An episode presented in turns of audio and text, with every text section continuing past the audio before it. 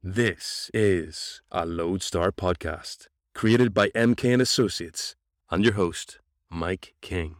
Our sponsor is Project 44, operator of the world's most trusted end-to-end visibility platform.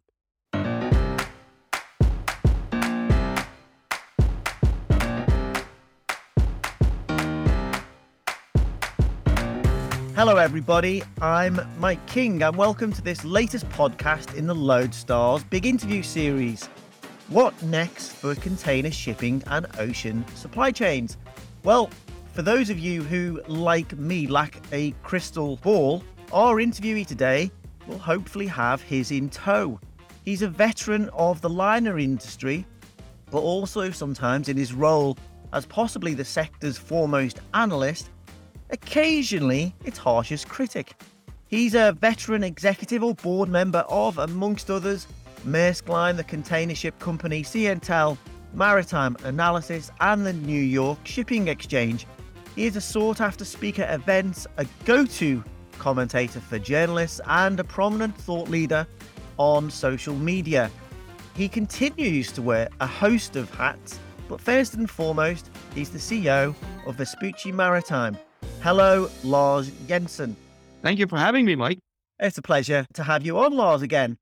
Now, there's a lot I want to get through today, including whether we should expect more regulation of our industry, what's happening this peak season, the future of supply chains. Now, the world and the logistics geopolitical landscape look so much different after two years of pandemic and the invasion of Ukraine. But if we may, let's start in the here and now and examine the macroeconomic situation as we talk in early July 2022.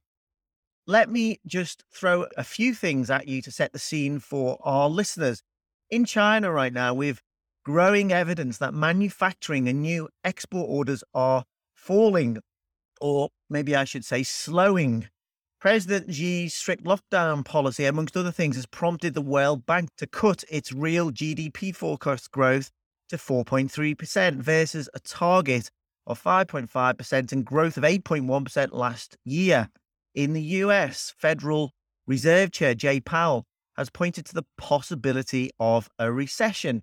In Europe, there's almost no economic positivity, and war is casting a very long shadow. The IMF has now lowered its global GDP growth forecast for this year and next.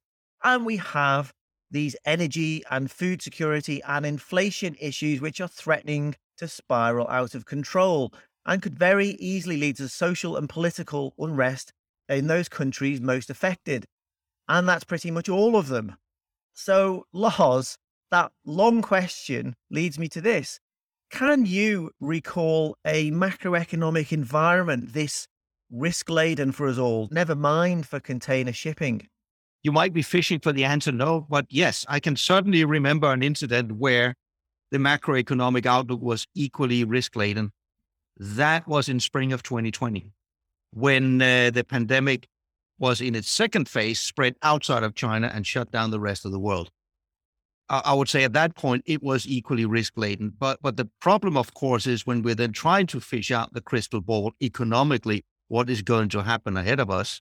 There is no good way of making an accurate prediction. This is more about understanding some very different scenarios that are all likely to potentially unfold going forward. So, have we seen equal uncertainty before? We definitely did in early 2020. And maybe to raise a warning flag there, in the very early phases, remember when Europe and US shut down? Everybody and their grandmother were completely in alignment that this would send the world into a massive recession and consumer spending would drop through the floor. And what then happened? The exact opposite. So it is exceedingly difficult right now to predict with certainty how this is going to pan out. But it sounds like you're veering on the side of optimism, if I may say so, Lars let's see how that transpires in terms of container shipping demand. In your view, then, if I may put some numbers to you, we we had uh, 7.9% growth in global volumes last year, according to Global Trade Analytics Suite. Uh, they're now for, forecasting a, a contraction of 1.7% in 2022. What are you expecting volumes to do this year and next? I'm going to be slightly annoying here and say it depends on what you compare to, because there are multiple elements. Usually, all the numbers you see from all the analysts out there, it's a matter of what's the growth in the number of full containers that have been moved compared to last year. But that is flawed for several reasons. First of all, last year was not a normal year, neither was the year before. So we should, in reality, still compare to 2019 to get a sense for the underlying strength.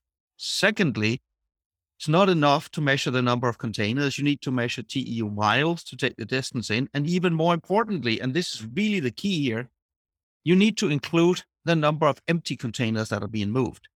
Because when we talk about demand, we usually think about full containers because that is the demand for paying cargo. That makes sense. But when you're looking at the strength of the market, you want to measure demand for space on board vessels. And that includes the empties. And what we have seen, especially over the last 18 months, is a dramatic increase in trade imbalances. Very, very round numbers. The imbalance on Trans Pacific has gone from a two to one to a four to one trade imbalance. So the number of empty containers have skyrocketed. If you take the empty containers into the equation, you are still seeing relatively okay growth in container demand when you compare all the way back to 2019. Not stellar growth by no means, but growth is stronger than what is suggested if you only look at the full containers. When you take those different metrics for container demand, how do you see that playing out over the rest of this year and maybe into next year in terms of that demand situation, given those macroeconomic factors that we discussed earlier? And this is where this scenarios comes in because right now, at this point in time, early July, I see two almost equally likely scenarios unfold. One uh, scenario is that you're going to continue to see relatively okay growth. Relatively okay growth in this context means global growth that might actually still show 0% compared to last year. Last year was a bit odd. It would be growth where you are likely to see, say, 3 to 5% growth in Trans Pacific, which is the main driver of what we've seen the last couple of years.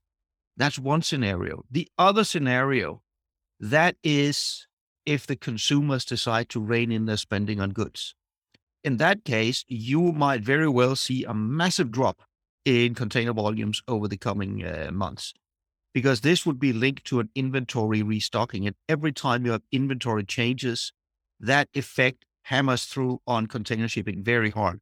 So you could potentially in that see a peak season where you're down maybe 10 10% on volume over the span of a few months. Those are two extremely different scenarios. And it is right now not possible to say with certainty which one of the two we're faced with. As you say, Lars, there's uh, there's quite a lot of moving parts at the moment, and uh, you know you mentioned their inventories, and we've also got these problems at port, which have caused some of those imbalances that you refer to. If we can just look to the peak season, if I may, there's just look at some of those moving parts. We've got East Coast port congestion, lack of warehousing, port problems, including space shortages and too many empties in Northern Europe, some strikes, in China was this expectation that spot freight rates and demand might get a boost as these lockdowns in Shanghai and other parts of China were de-restricted. That hasn't really materialized as much as people were suggesting it would. What happens in this third quarter peak season, or does it depend on these two different scenarios that you've already outlined? It partially depends on the two scenarios, but there's another key here, and that's what's going to happen precisely with the uh, port congestion. The challenge here is port congestion reached an apex in the early part of 2022 where it was absolutely extreme. At that point, it equaled about 14% of global vessel capacity being unavailable because vessels were stuck. The latest numbers just now came out that covered May. And for the first time since June last year, we are now a tad below 10% of the global fleet being unavailable. And whilst that, of course, is a nice improvement compared to where we started the year, here's the rub. We have just been through the traditional low season in the industry. This is where we had the least amount of cargo moving. And the amount of cleanup we were able to do in port congestion has brought us back on par with where we were in peak season last year. So if that's the amount of cleanup we can do in low season, we don't even need a strong peak season ahead of us. We just need let's call it a normal peak season ahead of us. In that case, port congestion is going to skyrocket in peak season. When port congestion goes up, that de facto removes capacity, and you could very well end up in the same mess that we were in in 2021. So that is clearly one scenario. It doesn't require a strong peak season for that to happen. It just requires a relatively normal peak season. If we had the other scenario where we get an inventory adjustment and you get massive drops in demand, from a port congestion perspective, that would be the best thing that could happen because that would lower the amount of volume. It would allow us to clear more of the congestion issues we haven't been able to solve. So, a bad recession scenario, the only thing that's really has a silver lining is it would allow us to effectively address port congestion. So, that's a very low bar for the peak season. Is there anything else out there that could resolve these supply chain bottlenecks? Because that seems to be saying either we'll have low demand now or we have to have at some point in the future before any of this is solved. Yeah, the, the, the problem here is what's it going to take to clear port congestion? One answer is time. It just takes time because if you've got congestion, you still need to deal with your normal flow. So it's only your excess capacity above normal flow that is really addressed towards reducing congestion. And part of the congestion here is not necessarily down to the ports alone. It's also down to infrastructure constraints in terms of trucks and rail and warehousing and everything else. And the part where there is reason for concern is shortages on the inland capacity side has been part and parcel of the market for almost two years now. It has still not been resolved. One of the issues, definitely not the only one, one of the issues is a lack of trucks. But can you then just not buy more trucks? Well, it's the same thing. If you want to go a car for yourself right now, that is long in demand because we got a shortage of computer chips. Why do we have a shortage of computer chips? Initially, it was the pandemic. Right now, you've got a shortage of neon, which you need to produce computer chips because lo and behold, more than half of the world's production of neon took place in the Ukraine. So that's not going to be restored anytime soon. Adding insult to injury, then uh, you also have a shortage to some degree of truck drivers. In Europe, for example, you have changes of cabotage rules which to some degree has impacted the availability of truck drivers, especially in Northwestern Europe.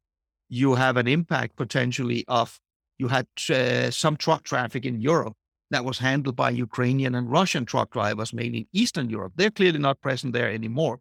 So you have a lot of effects here transpiring that one of the core issues, inland capacity, is still not resolved, which again does not lend much credence to the hope that we can resolve the congestion in a rapid fashion. And on top of that, of course, as you were mentioning, we have port strikes. And for me, the irony in this is all eyes for the last 12 months has been on the US West Coast and the expiration of the uh, West Coast agreement with the union, where the big scary risk here was what if we have another strike on the US West Coast? And sure, that would have devastating effects. But people have then forgotten there are other places in the world than the US West Coast as we can see now with strikes in Germany, strikes in Belgium, strikes over in the UK on the rail side, which also have ramifications onto the ports and terminals, strikes of truckers in Korea that has ramifications on boards. So on, on that front, no, I'm not optimistic for a short-term resolution of a lot of these bottlenecks.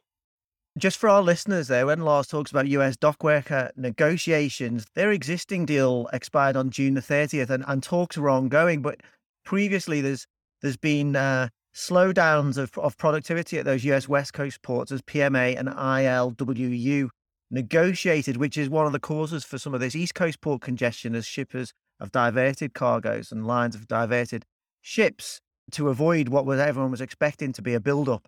But we'll see where that goes as July and the, and the summer progresses. But just turning back to those inland logistics issues you mentioned there, Lars, these are similarities between the US and, and Europe, these challenges that we're facing. Or do you see these two markets differently in terms of what needs to be done to address that hinterland landscape? There are a lot of similarities. If you look at the US, there is a peculiarity over there, and that's the whole situation about how chassis are owned, operated, and maintained in the US. That's an added complication that is very much US specific that we don't see anywhere else. And again, this is a mess that does not have one reason. It's a multitude of different uh, traffic jams at the same time. When it comes to the chassis, I was going regularly also to intermodal conferences in the US prior to the pandemic. And for years prior to the pandemic, one of the issues that were constantly raised was a fear of a chassis shortage. So this was a pre existing problem, of course, now just being massively amplified. And again, just to illustrate the complexity of this, these chassis are produced predominantly in China as part of the Trump trade war with China. There was an import tariff placed on the on the chassis that were already in short supply. The Biden administration in 2021 then further increased the import tariffs on these chassis in a situation of acute shortages. So you've got a multitude of these different elements just piling on top of each other. If you took any single element alone, that would be addressable. But we now have a mess with a whole pot of different reasons that are all intermingled, making this quite difficult to solve in the short term. I know everybody would like to see a short term resolution. You can clearly see, especially in the US, a political desire to kind of show we are going to do something effective about it. But this is not something you can solve short term, not with the mess we're in now. And in Europe? In Europe, I would tend to say it might be slightly, slightly different. Part of the problem is also that's what we haven't touched upon either. Even if you have the most efficient container terminal in the world, for every container terminal, the reality is once you become chock a block full, your efficiency declines rapidly. It's basically the same as suddenly you have to work with a straitjacket on. And then you're caught in a catch 22. Then your efficiency drops, you become even more full. And then how are you going to work your way out of it? That's part of the problem too. So it's not in Europe that we don't have efficient terminals. We actually have very efficient terminals. But when they become too full, then they can't operate. And then you set into motion again a cascading of events we've seen over the last few years where a terminal might then say, well, we are chock a block full. So what are we going to do? We are going to restrict how early are you allowed to, for example, gate in export containers. From a terminal perspective, that makes all the sense in the world. That will clear up some space. But that would then mean the moment you say that, you would already have quite a number of containers en route on trucks that can no longer be gated in. Then the trucks will have to wait. Now you're effectively reducing the amount of trucking capacity available. So you're sh- simply shifting one problem from one place to another place. That leads me quite nicely into the next subject I wanted to broach with you on this Lodestar big interview, Lars.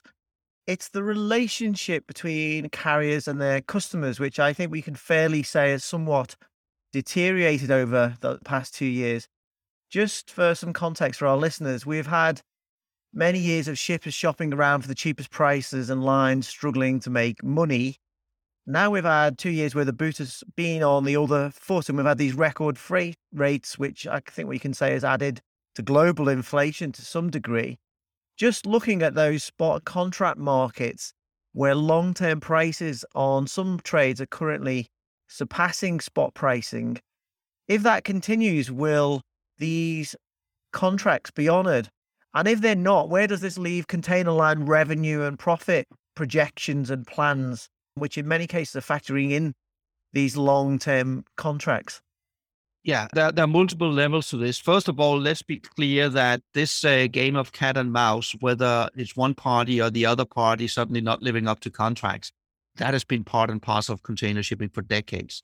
Every time we have a strong market, you would have carriers saying, now we have firm contracts and they will stick. And when the market went down, it hasn't. Every time the market really hits rock bottom spot rates, you have a large amount of shippers that renege on their deals with the carriers. This is a two way street. I don't think either party can blame the other because they're doing it themselves. And you could, of course, at all points in time say this time is different. And that's also what the carriers are saying now. This time is different. It's just we've heard that argument before, kind of, right? So, what I think is going to transpire here, as you correctly put it, the latest data certainly do indicate that now we're beginning to see spot rates dip below some of the long term contract rates. For now in the market, I'm not seeing that lead to any changes for now. I see this as a risk management accession on the part of shippers. We still don't know. If you suddenly get this strong peak season and shortage of capacity a month from now, the reason why shippers have entered into these high priced long term contracts is to safeguard their access to capacity. You don't want to rock that boat right now. You still don't know whether you're going to need it. But if it then becomes clear over the coming weeks and months that we don't get that tightness and rates will continue down, then you will see a large amount of these contracts be renegotiated. You had uh, that. I actually think that was pretty interesting from Norwegian Xeneta a couple of weeks ago. They had asked a lot of the shippers that provide them with data. They'd also asked them, if the spot rates continue to decline, will you stick to contract? Will you renegotiate contract or will you just renege on contract? And now it just strikes me, I can't remember the precise number, but I believe it was something like 10 to 20% that said they were going to stick to contract. The rest, they were either going to renegotiate or renege on contract. I don't find that number surprising at all. So does that mean that the carriers would be put under pressure to some degree? But here's another thing we need to keep in mind.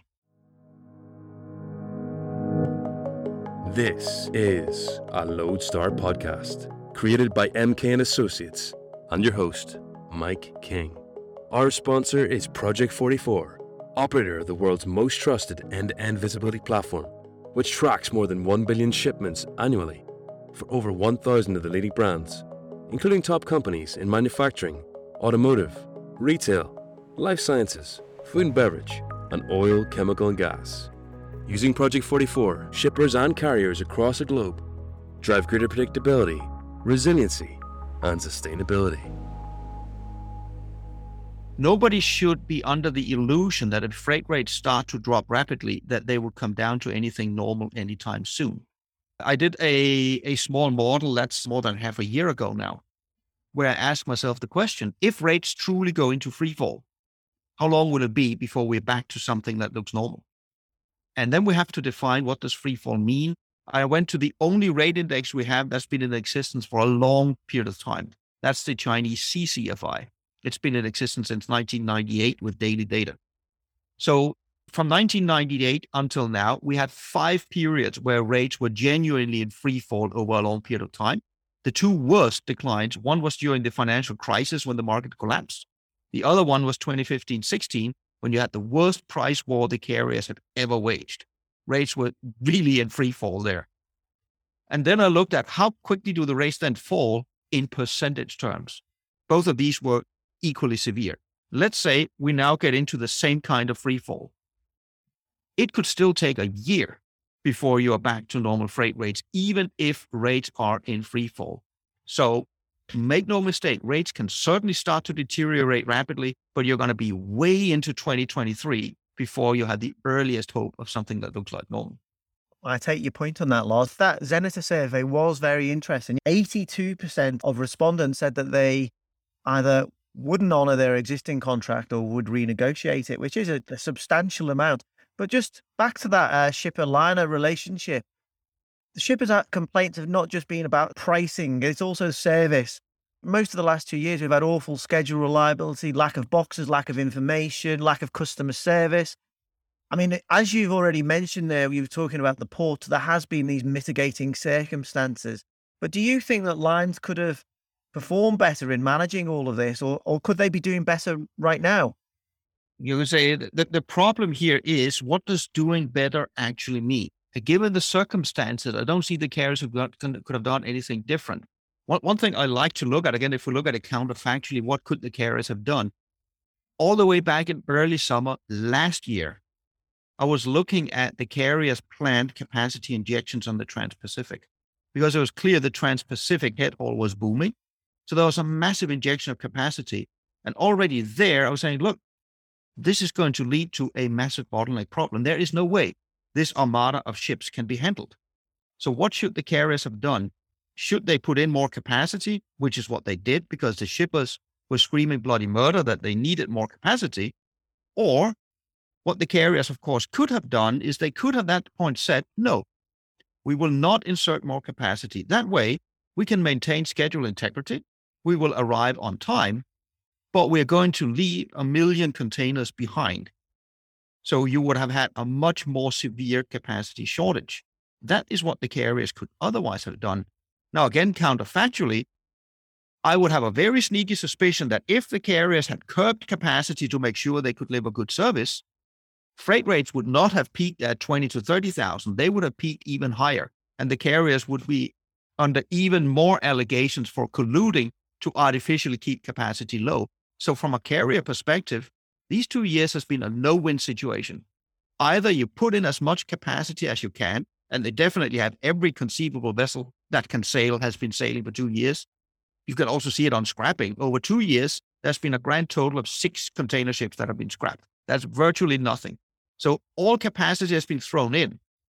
But the price for that is the congestion, the waiting lines. And you simply cannot win on that equation. So, based on that, then, I mean, I, talking about deliveries or new building deliveries is quite a blunt instrument because obviously so much depends on on how those ships are deployed and on scrapping levels. But let's just take your two scenarios at the beginning. One is that demand and, and congestion and disruption remain, and we don't see this. And the other is we have a big fall off in demand. Looking at those two scenarios, what do those new build deliveries in 2023 do to the container market, in your view? Uh, if you have the scenario where we continue to have extreme problems with port congestion, new vessels are not really going to help anything. That just means the lines of vessels are going to grow longer. So the root cause is we need to solve the congestion problems inland and in terminals. Now, if we do get that one solved, what this also means is we're going to go into a normal cyclical downturn. We are going to get more capacity injected than we're going to need. It, it really is as simple as that. Again, that's not unusual. That's the normal cyclicality. But there is a catch. There is an aberration that's going to happen in 23, 24 we have not seen before. Most of the vessels being delivered, they are big vessels. But we also get new environmental rules under IMO 2023, which addresses fuel efficiency of the individual vessel. Large vessels tend to be new vessels. They're fuel efficient. They'll do kind of okay. Small vessels are not fuel efficient. They will not do okay. So, in all likelihood, we are faced with a scenario where we'll get plenty of capacity in the big vessel segments. We might still have shortages in the small vessel segment. So if you are shipping from Shanghai to Rotterdam, that's great. You're golden. There'll be plenty of capacity. If you're shipping from Manila to Oslo, you might still have a problem because you need that feeder from Manila to Hong Kong. You need that feeder from Rotterdam up to Oslo. So you're going to get this bifurcation in the market between major deep sea port connectivity with plenty of capacity and outport regional feeder connectivity. That might still be under capacity pressure until 25 or 26 just thinking about that regulatory environment, a different bit of regulation, I guess we'd call it. President Joe Biden has midterms on the horizon this November, a rather radical, I'll use that word, Supreme Court to deal with, not to mention a war that threatens NATO. So you'd think he might have enough on his plate, but he's been very outspoken against container lines. Uh, he's passed the Ocean Shipping Reform Act and beefed up the powers of the Federal Maritime Commission. What's your take on US regulatory intervention or intervention by other regulators? Is any of this positive? Do you expect more to come? Maybe more politics driven or maybe more in the US courts? There's, there's a couple of layers here that are important. Uh, let's take the Ocean Shipping Reform Act factually first. It addresses a number of issues that were very high on the shippers' agenda and especially on the uh, U.S. agricultural exporters' agenda. So now it takes into account that as a carrier, you can't say no basically to take export cargo. There's still a six to 12 month period ahead of us where this has to be detailed in law before it actually effectively becomes available. But it, it addresses that part. It addresses concerns over detention and demurrage practices. Whether it's going to replace one problem with another or, or one discussion with another remains to be seen. It gives more powers to the FMC in order to make sure they can enforce existing regulation. Now, if you believe the carriers have not done anything illegal, then of course that's not going to change anything in itself. So, so the most important things this one addresses is detention, demurrage, and export access to capacity. But that has absolutely nothing to do with the political agenda now being set by the president. The political agenda is very much centered around the extremely high freight rate increases. And sure, for some, freight rates have increased. Now, mind you, whilst you potentially can find someone who have seen this thousand percent rate increase the president is talking about, you probably can. You can also find some who might have seen only a 100% freight rate increase, depending on who you look at and what time frame you're looking at. So it's an extremely wide band. And those price increases, there's nothing about that to be regulated in the Ocean Shipping Reform Act. Absolutely nothing at all. The other thing that's being at least implied by the political rhetoric is the rate increases are due to the high level of concentration in the market, in this case being singled out by how few carriers are available, say, in the Trans Pacific. Now, not only are those numbers factually incorrect, that's being put out, that's what it is. But the Federal Maritime Commission, presumably the, president's own agency, made a fact finding study over a year, came with the conclusions just a few weeks ago that were extremely clear that there were no signs that the level of concentration had anything to do with the QN rates. They stated quite literally that there was vigorous competition. So there is a complete disconnect here between the political rhetoric and what is in the Ocean Shipping Reform Act. Those two are not linked. That brings me to your other question. Will we see more regulatory? I think that's a bit of a toss up. My personal opinion here, it appears that the president is out to score cheap political points leading up to the midterm.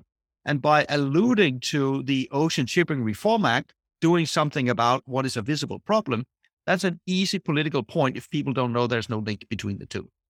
If this persists, however, the political spectrum might then turn up and say, then we need another adjustment to the Ocean Shipping Reform Act. Then we need price controls, or we need to start a US built and funded uh, state supported ocean carrier, whatever scenarios you could come up with. That would, in this case, clearly be a political agenda. That would have major ramifications on the shipping supply chain. But for now, I think the baseline assumption should be this is political posturing leading up to the midterm elections, showing one problem and are implying that a specific law does something about that problem, even though it doesn't. Yeah, I, love your analysis there, Lars, of that divergence between rhetoric and policy. We we see this a lot in the UK on Brexit and on immigration. In fact, just turning back to the reason why the lines are a target. That's a lot down to these massive profits and these high freight rates that they've they've racked up. Let's just look at the strategy of these carriers. We've seen quite divergent strategies in terms of how they've invested these windfalls. Do you think they're investing wisely or coherently? No, nothing coherently would be the right word. They're investing differently because, as you're correctly pointing out, they now have different uh, strategies. When we started out the pandemic, the carriers were all to some degree barreling down more or less the same path. Maersk and CMA were slight aberrations there, but now you're really seeing the carriers diverge in quite a number of different directions. The enormous amount of profits here of 21 and 22, of course, is giving them the breathing space to really not only choose what strategy they want to pursue, but put the money where the mouths are. And that's what they're doing. They have all been out, not all, but most of them been out ordering enormous amounts of ships some of them are bearing down the path of putting more money on either complete green ships or at least dual fuel ships so they are capable of being green. That is one agenda that is now being ramped up simply because the money is there. You are seeing carriers, and I would expect to see that a lot more over the next year, making a lot of logistics acquisitions, especially the ones that are proceeding down the path of logistics. So it has given the carriers the opportunity to pursue some of these strategies. Absolutely. I still think the carriers have the pretty interesting problem that they have more money than they can actually spend right now. So the problem is, what do you then do? Do you send the money back to the shareholders? Or do you have interim investments making the money still relatively accessible? Or what do you do? Timing wise, if you're looking at it from a green agenda, timing is not optimal because the maturity of the green technology to have purely decarbonized ships it's not quite mature yet. We don't have the fuel yet. So even if you wanted to build green ships, you couldn't get the fuel yet. That's a shame because if those two components were in place, you would have seen an extreme acceleration of the decarbonization because the money is there. But it doesn't make sense to do right now because you don't have all the components in place, unfortunately. Lars, you mentioned the timing in terms of green investments, but let's just look at this deteriorating economic environment in terms of if you're a liner executive and you're looking at further investments in the supply chain as stock prices fall? Is this something of a target rich environment? No, I wouldn't necessarily say that because even though overall stock prices are down, I am not sure, especially if you go for attractive logistics companies, that they are down by all that much. I mean, again, we're in a situation not just for container shipping, but for logistics overall, where you do have capacity shortages. Let's let's remember, it's not just the carriers being wildly profitable these years. Logistics companies are also making a killing these years. So are ports and terminals companies. So everybody involved in the supply chain. Now let me rephrase that. If you are in the supply chain sector and you are not making a killing right now, you will certainly not stick around for the long haul because there's shortages all through. So that would also mean if you go out and buy now, and the market then normalizes, you might have find, found yourself to be buying still at the height of the market. What you have to ask yourself if you are a carrier on a buying spree, do I want to either risk buying at too high a price or do I want to forego the opportunity, but somebody else might buy my target? And there's not that many attractive targets out there. So it's a matter of do you want it or don't you want it? Lars, we've covered on this podcast previously some of these liner strategies, Maersk transformation. And it strikes me that certainly that particular plan was drawn up a number of years ago. These investments are predicated to some degree, at least, on a world picture that has changed drastically since they were drawn up. We spoke last year and we talked about nearshoring and re- reshoring. Uh, and your view was that ultimately most of those types of strategies would fail because in most sectors, it's simply too hard for a company with a more resilient supply chain to compete with one that has a more efficient or cheaper supply chain. Now, since then, as we've, we've mentioned, we've got war in Europe, and, and that has really changed how many analysts view the future of globalization and supply chain security. It's not simply now about cost and resilience, they say, it's about shared values and national or regional security. And people are worried, for example, you know, what happens if China becomes embroiled in a conflict that drags the West in? So have you changed your views in the sort of nine months since we last spoke on deglobalization or re-regionalization at all? Not to a significant degree, no. I, I still hold more or less the same views. One thing that I see is now going to change over the coming years, and that's really only a change that's happened here in 2022.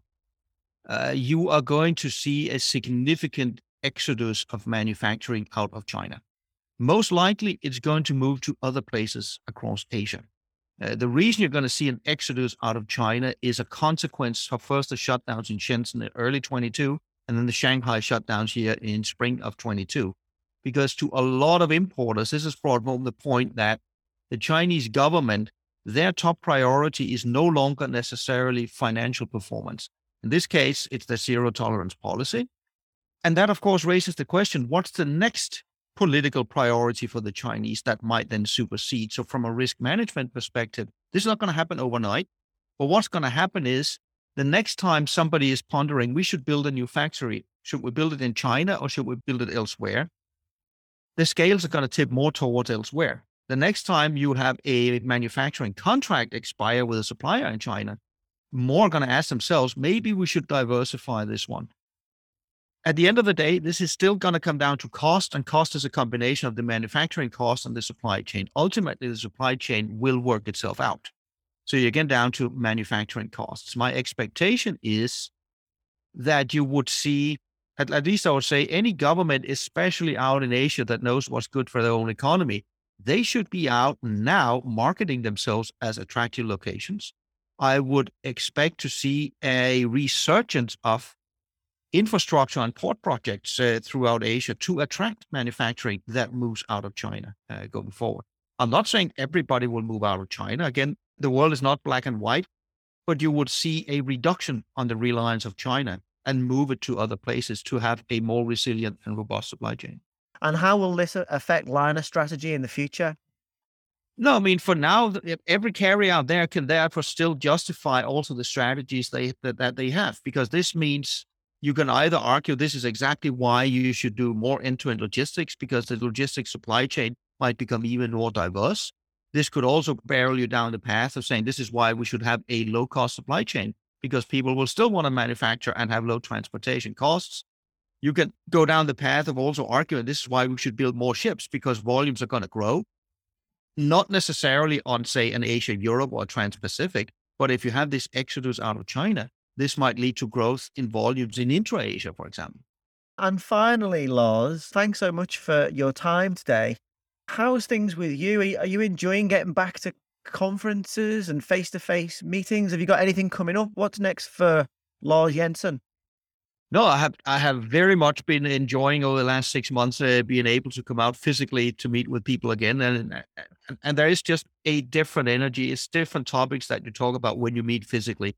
So so that has definitely been been a good thing. And yes, I do have a lot of additional events and conferences that I'm going to here uh, over the over the second half. So at least for now, I'm going to be out and about, at least both in Europe and the Middle East and North America and South America and the Caribbean for now. So, so he's definitely keeping busy then.